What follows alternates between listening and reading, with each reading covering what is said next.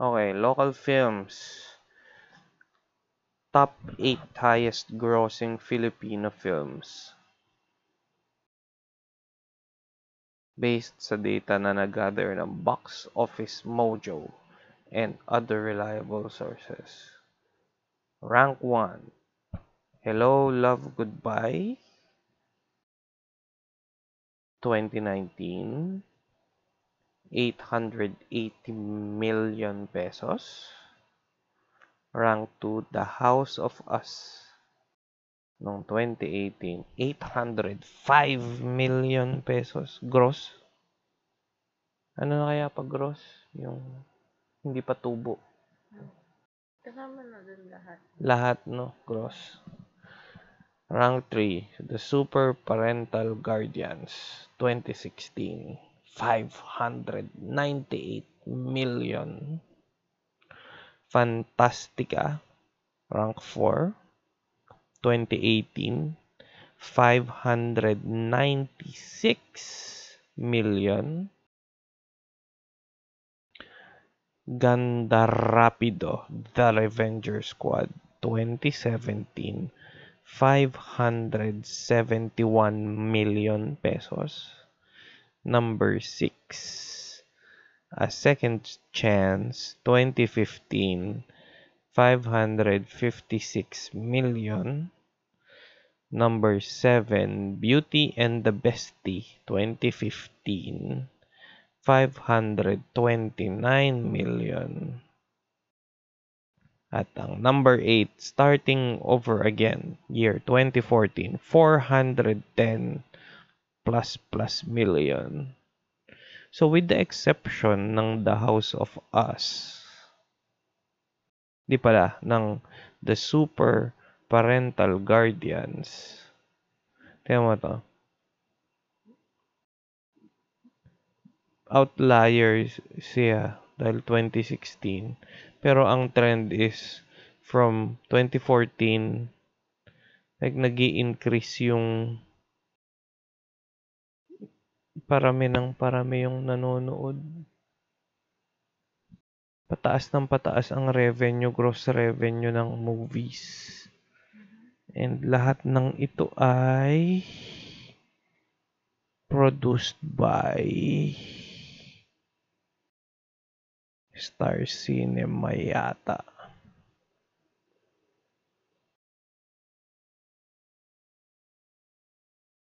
Which is Okay. Romantic film, romantic drama, iyakan, super parental guidance, guardians, Vice Ganda at Coco Martin, Fantastica, another Vice Ganda film, Ganda Rapido Revenger Squad, Vice Ganda, at Pia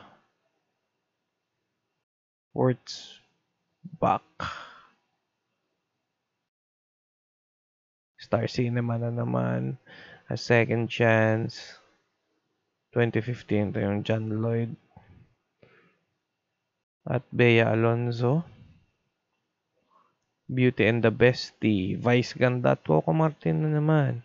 Starting all over again. Ito yung si Piolo at ano. Piolo at si Tony Gonzaga. So, special guest.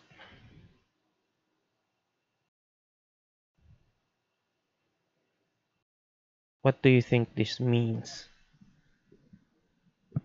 Yung taste ng ng ano da, ng ng ng Pilipino sa mga movies na pinoproduce na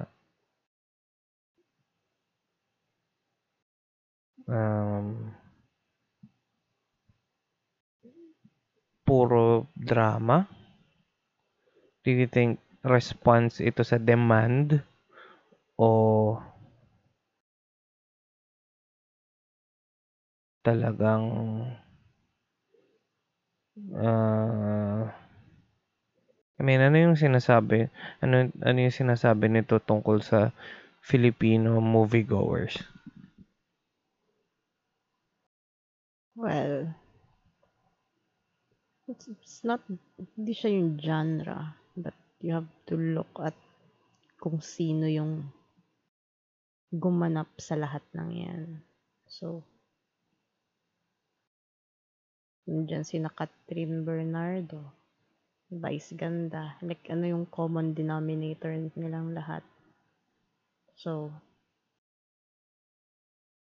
it's, it's the artist. Regardless kung ano yung genre whether comedy siya or drama or what. So kung sino yung patok na artista sa nakararami. Tapos gumagawa sila ng film around the stars, you mean? Kaya, well yeah, of course. Eh, take yung Enteng Kabisote for as an example. So ilang taon na nilang ginagatasan yung ano na yun franchise yung ano na yun. So every every year laging may film na sa MMFF kasama sila halos every year kasama sila so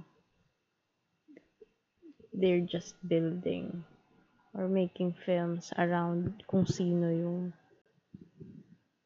uh, patok sa masa at that year. okay. So, bali talaga fan service lang. So, do you think ginagawa nila to para sa fans o pera-pera lang? It's both, I guess. Kasi, well,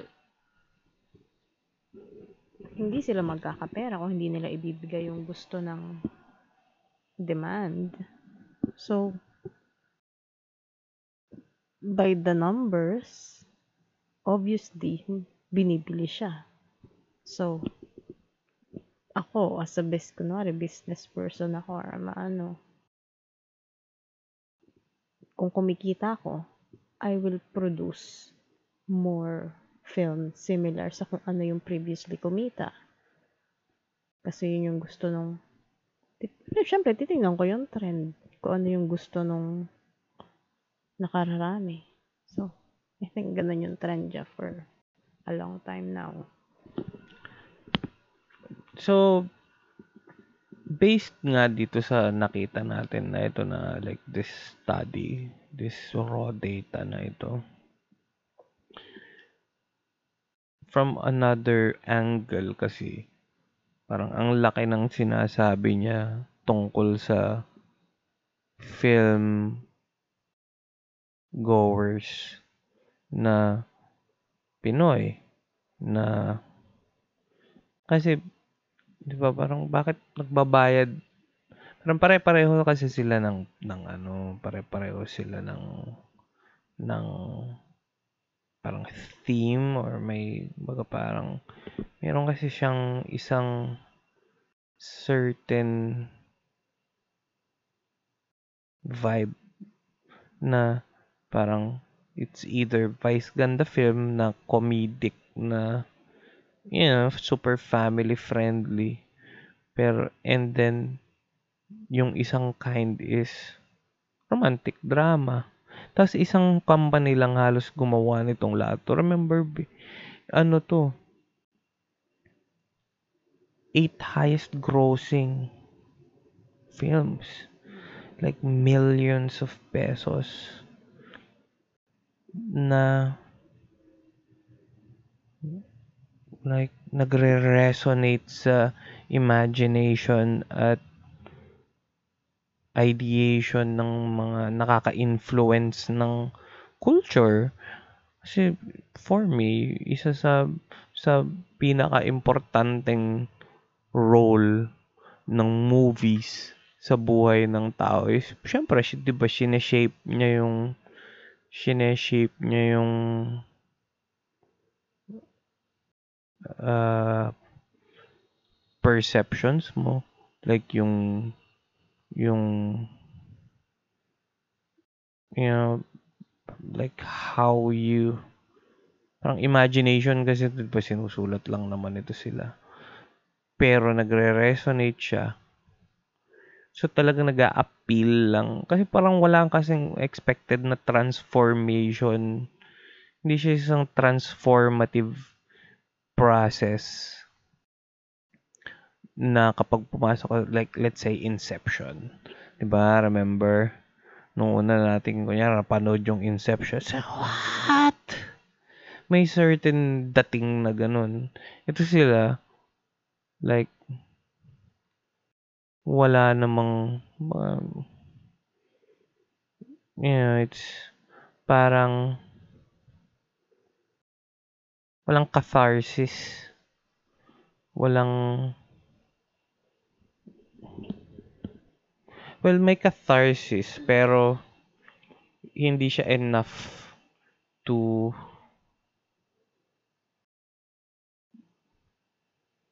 I guess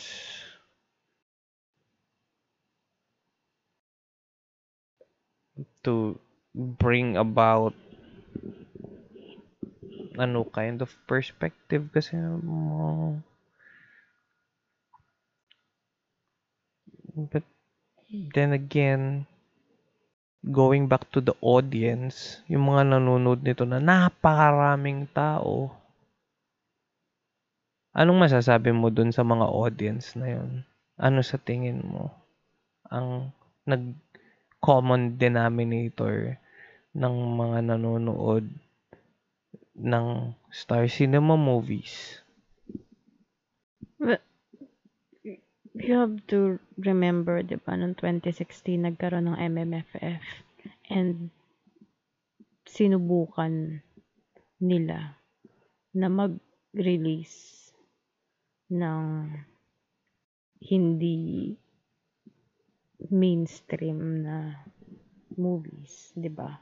Like mga in like Seclusion, Cabecera, Sunday Beauty Queen, mga ganon, Oro, yung Saving Sally, mga ganon. Die Beautiful. Ilan lang dun yung kumita talaga. I guess yung Die Beautiful, andun si Paulo uh, Balesteros. Kasama siya dun sa Itbulaga, di ba? gaano karami yung nanood nung iba na hindi ganun kilala like, like, yung mga deep movies. Ilan yung nanood ng Kabisera. Ilan yung nanood nung documentary na Sunday Beauty Queen. So, after nung taon na yon balik na ulit sa the usual. So, I guess it boils down sa dun nga sa, sa artista. Kasi sa atin lahat lahat ba may access sa like Netflix sa internet na ano. So ang access ng karamihan ng tao is TV like free it's TV so kung may bibiling ka man, what, yung TV mo, yung black box or whatever. Yun din ang laman. Mga... Sino ba yung lagi mong napapanood? So, kung sino yung lagi mo napapanood, nagkakaroon ka ng like preference towards sa kanila, sa mga artista. Kung sino yung lagi mo napapanood sa TV. So, anong, ano sa tingin mong parang uh, sinasuggest nito sa culture ng mga Pilipino as a you know, kumbaga kukunin kasi ang daming tao nito eh, 'di ba? So like culturally like cultural taste yun, na ang cultural taste pagdating sa mga bagay na nakakapagpaantig ng ng know, ng damdamin kasi either nakikita ko is it's either drama diba or katatawanan na silliness na ano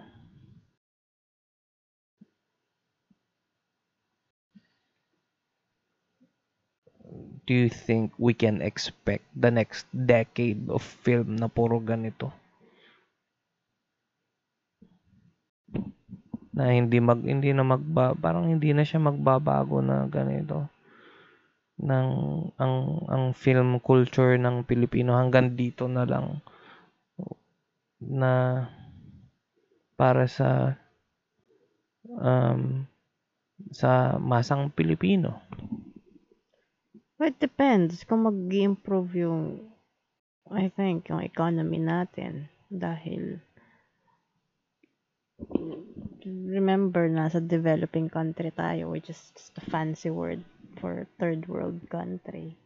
So being in a third world country like karamihan sa atin well hindi you know like yung yung trabaho is not wala tayong fancy jobs. So karamihan or yun nga yung masang Pilipino. So pagkatapos mo magtrabaho all day gusto mo bang manood ng movie something deep and you know um, ako pag pagod ako I don't wanna watch ano ako mag-isip. Mhm. gusto kong manood something light something tatawa na lang ako I, don't- you know, something easy to process. So me times ilang million tayo. So if I think may mag-improve yung economy natin we have a better you know living condition live better way of life or whatever we'd have more time para maka-appreciate ng movies na you know Mas sophisticated. I guess yeah I can call it that Mm. I mean not that it's not I don't hindi siya it's, it's not ano like mas maraming bumibili doesn't necessarily mean na low quality siya or hindi pinag-isipan or ano. It's just that it's easy to digest. Yun lang siya. Hindi I I don't think tamang term na pangit or yun nga. It's just easy to digest. So compare mo yung drama sa teleserye na ilang taon tayo nagkaroon ng trend na yung mga teleserye ay about mga kabit. Mga ganun mistresses tapos pinakamataas na rating yung pag yung episode may sampalan or sabunutan na ganun. Or yung mga noontime ano na like Showtime and Deep Bulaga. So, those two, it's, yun nga, one, easy to digest, and the other is somehow, like, I don't know, I guess you can say na nakakalimutan mo yung, it's an escape, it's an opium. So dahil nga mas kumbaga hard labor ang ang ang kinek kumbaga parang huh? I agree I agree. That's some good points so with your train of thought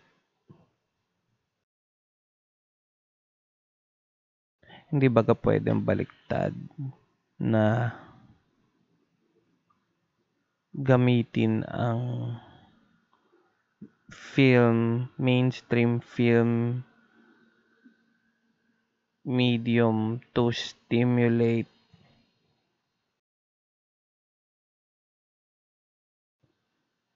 yung imagination for more sophisticated stuff. Dahil sabi yung yung parang approach na if I understand your approach dun sa matter dahil mas madaming ano, mas madaming kumbaga ah yung hindi nga fancy jobs. Hindi fan hindi fancy ang economy. So ang i-cater mo sa na product sa hindi fancy na economy is like an easy to digest product para sa mga utak nila na hindi kailangang i-process. Tapos, puro emotions ang target. Not to think and not to stimulate them to you know get some other perspectives in in their life. And then parang in the business of addiction sila. Kasi if, if these films are opium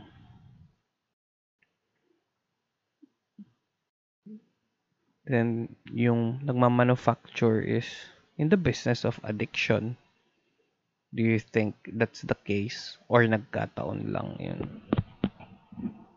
Or do they know and they just yung nasa production end is parang we gotta keep the business alive and we gotta stay rich and business is just business if you wanna do some fancy things, nandun ka sa indie, indie cinemas, artsy artsy art house, mga ganon ganon.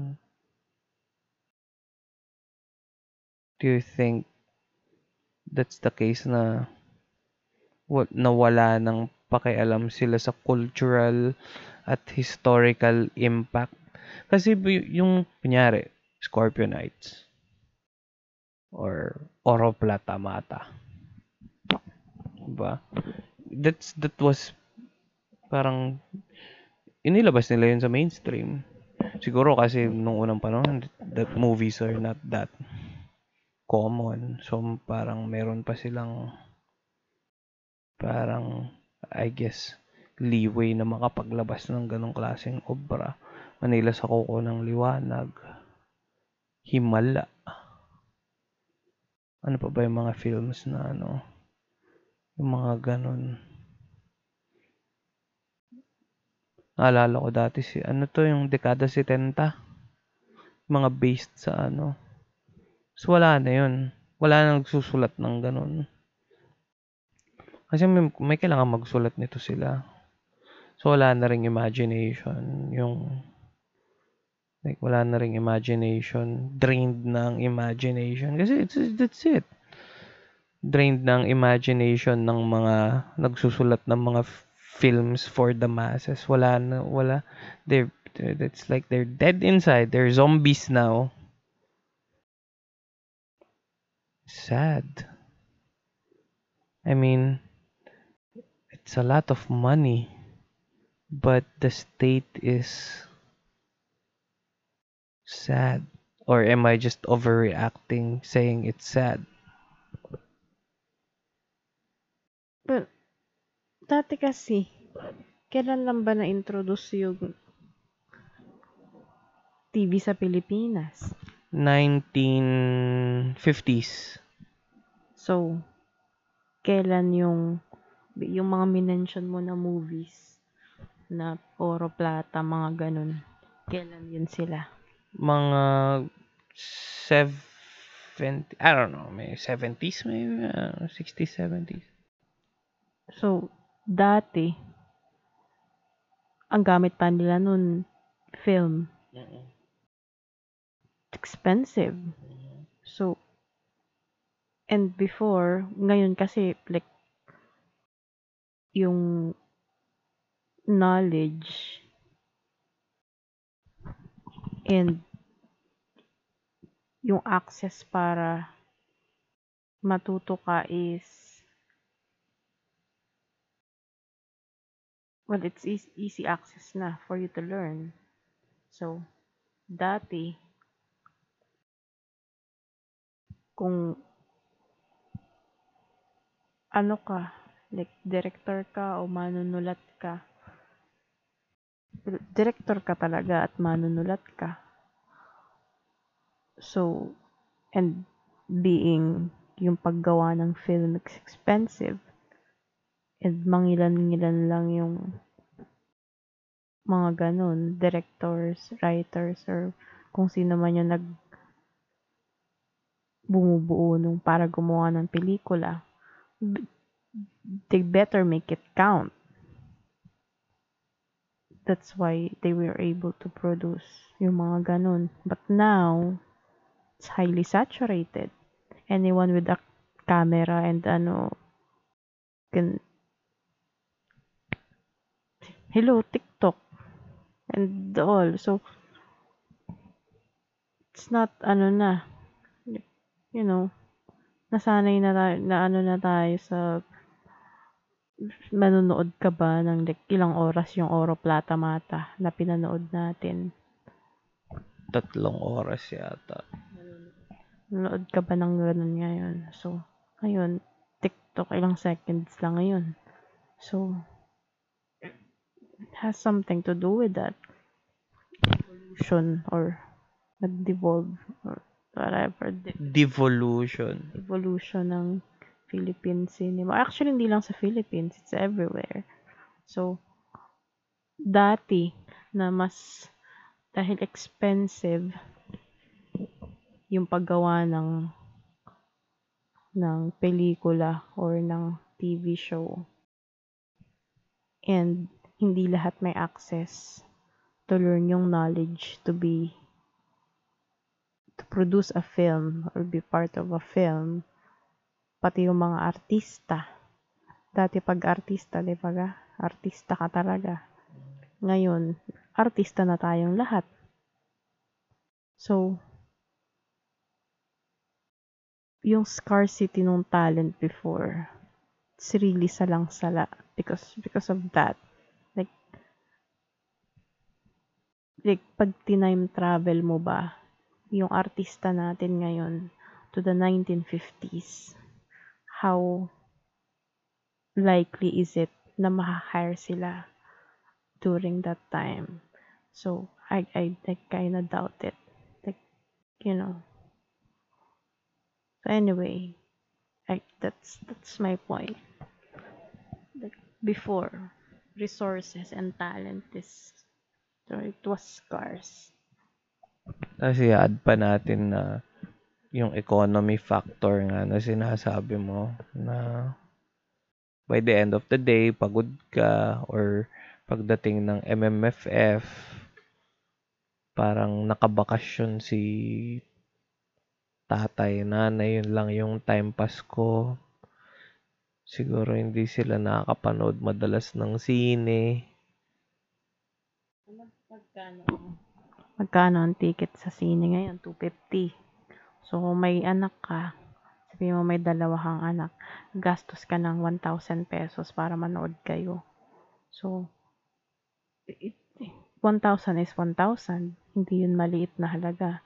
So, kung maggagastos ako ng 1,000 pesos, gaano kadalas pa ang isang regular family, household na gumagastos ng 1,000 para manood ng sine. Diba? So, kung gagastos ako, kasi pupunta talaga ako sa big screen with kahit pwede kong panoorin sa phone, yung papanoorin mo sa big screen, better be something special or, you know, meaningful or whatever, bonding. E di, pipili na ako nung alam kong mag enjoy yung mga bata. Or hindi ko i-digest na ng ano, tatawa lang ako. I earned, yeah, kumita ako dahil gusto kong matawa, ganun. So, so, yeah, good points.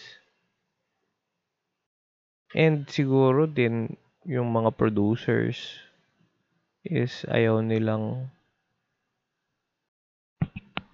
uh, I guess ayaw nilang mag-take ng risk. Like, kung makakikita sila ng, but this is a lot of money kasi. It's like 400, 500 million pesos.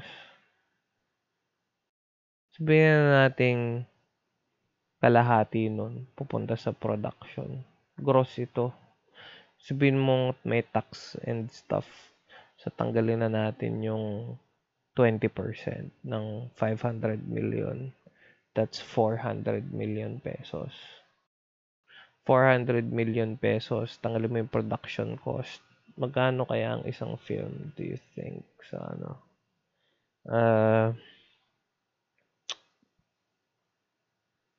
mm, ano, 400 million. Sabihin na natin 200 million. Production, bayad sa artista, etc. 200 mil. I don't think so. 200 mil. No. No. Pero kasi kayang gawin ng ibang bansa. With 200 million, you can invest na yeah, maybe I'm just dreaming too big for cinema to be a vehicle sa like to make a cultural impact sa mass audience na Pinoy. It's kind of sad because cinema is great. That's why we like movies. Uh, wala na nga action film. Dito sa kanila, action film nila katatawanan pa, Revengers. Hindi nga siya, wala nga siyang like, hindi siya action film na gaya ng let's say John Wick or something else. Kasi siguro pero may market pa rin sila. Uh, marami pa rin silang nahihimok na mga tao na mag-participate sa cinema experience. Pumunta sa mall magbayad na pwede nilang gawin like yun, online or ano kasi iba yung panonood ng pelikula kapag nasa mall ka or nasa cinematheque ka. But yeah, it's, it's in a kind of a conundrum, I guess. Kasi paano yung mga future generations ng mga mapapanood? Ilang generations pa bago maging mayaman ng mga like ma- maka-reach ng ng point na it's it's either masukang-suka na ang mga tao na ah, puro ganyan na lang lumang tugtugin gas-gas na topics na it's either that na magkaroon ng renaissance sa sa Pinoy mass cinema na parang yun nga it's either masukang-suka na sila or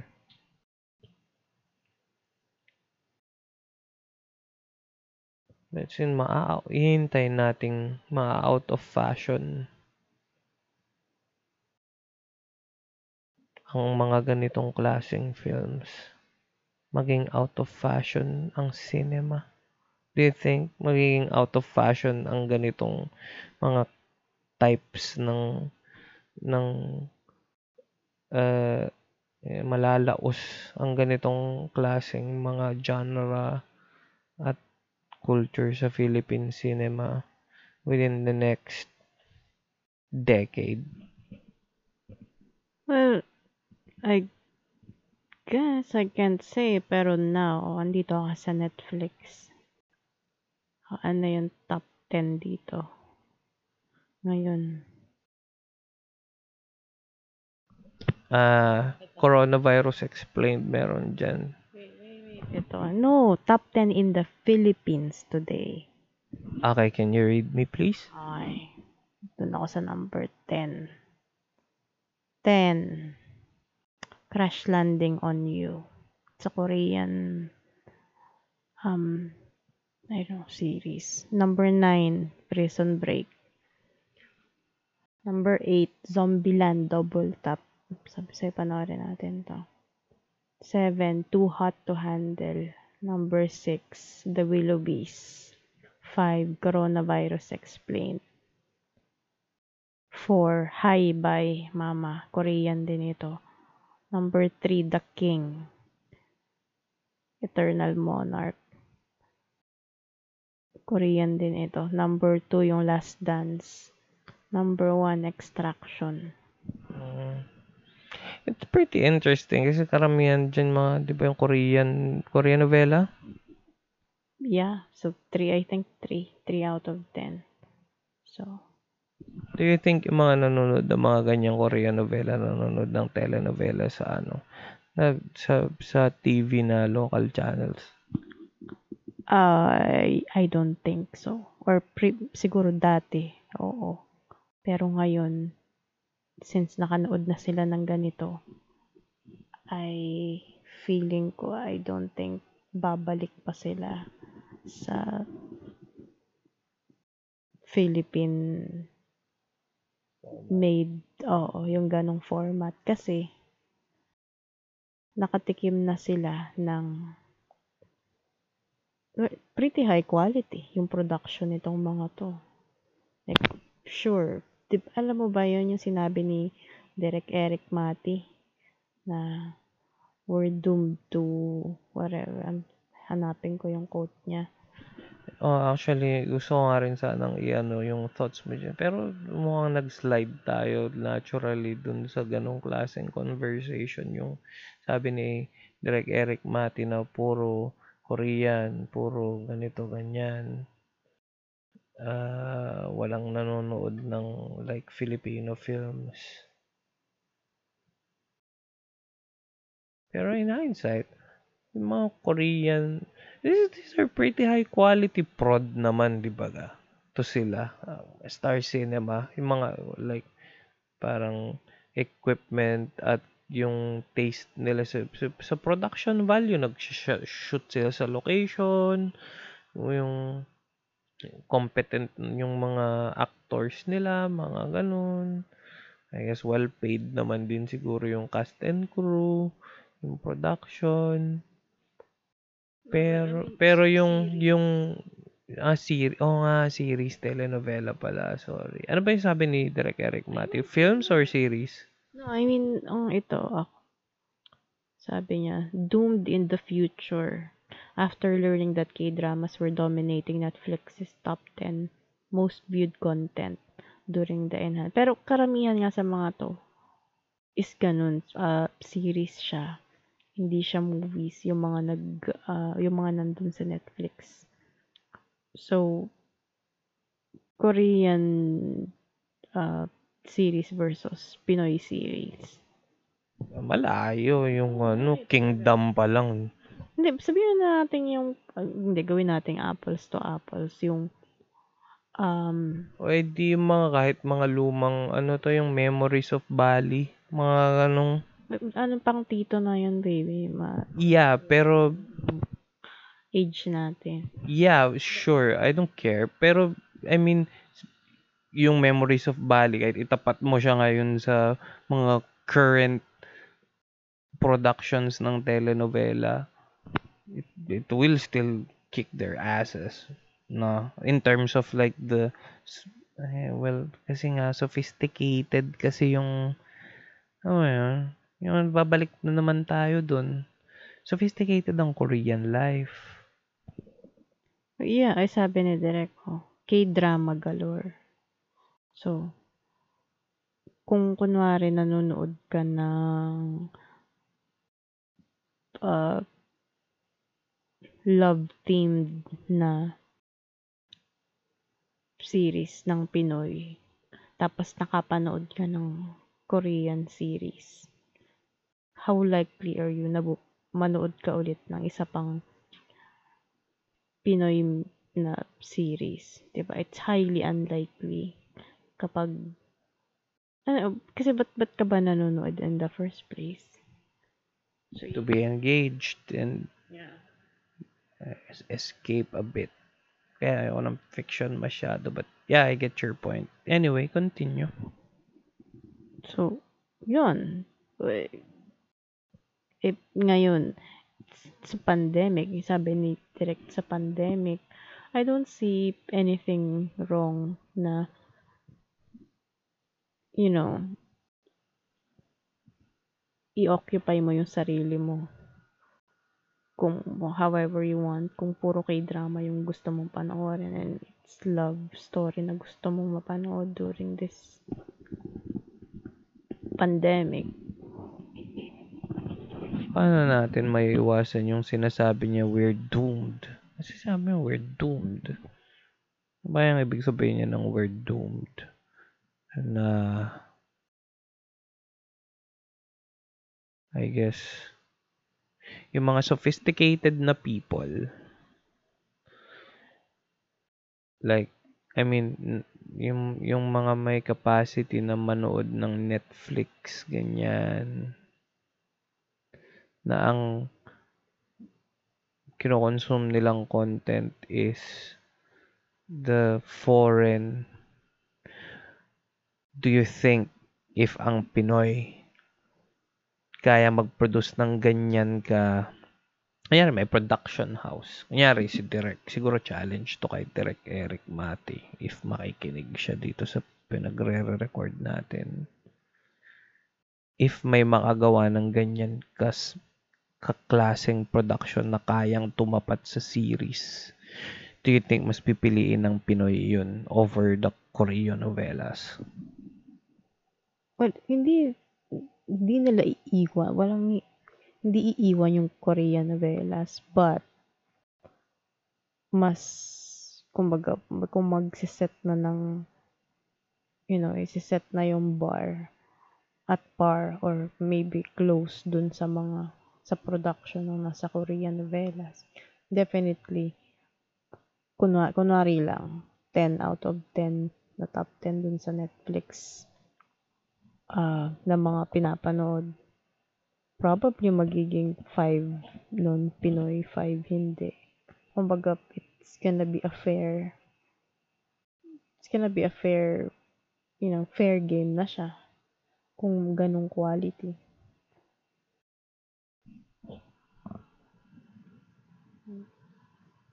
Yan, pero nakaka-curious nga yun. Like, gawa ka ng series na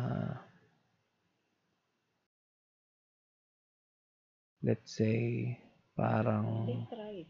They tried, di ba? Anong series? Hindi, GMA nga yun. Eh. It's not. It's... Regardless of the, regardless of the station. I mean, they tried. Okay, but failed miserably. Ano, ganito. Break na rin natin. What if kasi straight to Netflix yata to sila eh. O hindi ba yung mga Korean novel? In-import sa Netflix. Let's say, kunyari, itong mga telenovela. Kasi ang in-import nila, probinsyano. Hindi siya umaano sa Netflix eh. Na? Hindi siya parang naging trending sa Netflix na pinapanood ng napakaraming Pilipino na may Netflix account. Kasi, yeah, kasi para mag makanood ka sa Netflix, you have to pay. So, kaya again, babalik tayo sa economy. So, tingnan mo yung audience, yung bracket, I don't, income bracket or whatever, ng mga nanonood sa TV ang paborito nilang artista versus yung income bracket ng mga ng audience ng Netflix or may Netflix account na willing magbayad para manood, makanood sa Netflix. So, babalik tayo lagi sa economy. Bakit? Bakit?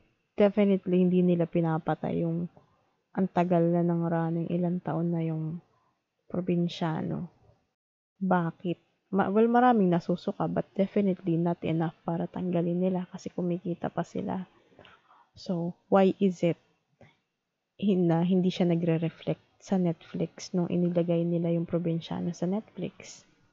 Kasi yung audience sa TV is hindi same sa Netflix. Hmm. Ma, hindi pa time. Hindi, hindi, dahil sa economic economic constraints ng pag-produce ng high quality content na makakatapat like straight to Netflix na telenovela. Siguro malit din kasi ang ano like di naman major market siguro ng Netflix ang Philippines. Wala tayong data kung ilang porsyento ba ilang milyong Pilipino bang nagbabayad ng magkano Netflix? 500 Well, pinakamura nila is 150. 150 basic yung 4K is 500 tama 50. 550 per month so sa ngayon ang nakikita pa lang natin is sa level pa lang ng feature film no Mhm. hindi pa siya nag nag hindi pa siya nag dumarating sa point nagka-critical mass na yung kalidad ng mga high quality feature films na papanood natin sa Netflix kasi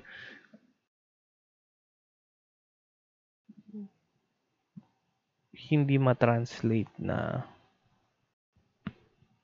na into a telenovela series na ganun kataas yung quality. So I guess matagal pa bago magkakaroon ng Pilipinas ng Best Picture sa Oscars. matagal pa ang Parasite. Ah, matagal pa. Wala, mat- matagal pa ang Nagkakaroon naman tayo ng movies na nananalo ng international awards, di ba? Oh, pero hindi academy. Like, di ba? Pero marami din naman sa, you know, like, mainstream din naman ng karamihan ng ano. Nasa academy, di ba? Yeah. Yeah, this is... And now we're back on film. Hmm. Okay. This is... We'll see. It's... Well, since inaantok ka na, we'll stop this. But... It's a pretty interesting... Yeah, pretty interesting thing to look at. Na... You sa millions and millions na kinikita ng Star Cinema. Parang... I don't know, I guess ibang ibang klaseng novel I guess ibang klaseng production lang eh. That's that's what I've been missing I guess. Just maybe it's just me. maybe it's just me.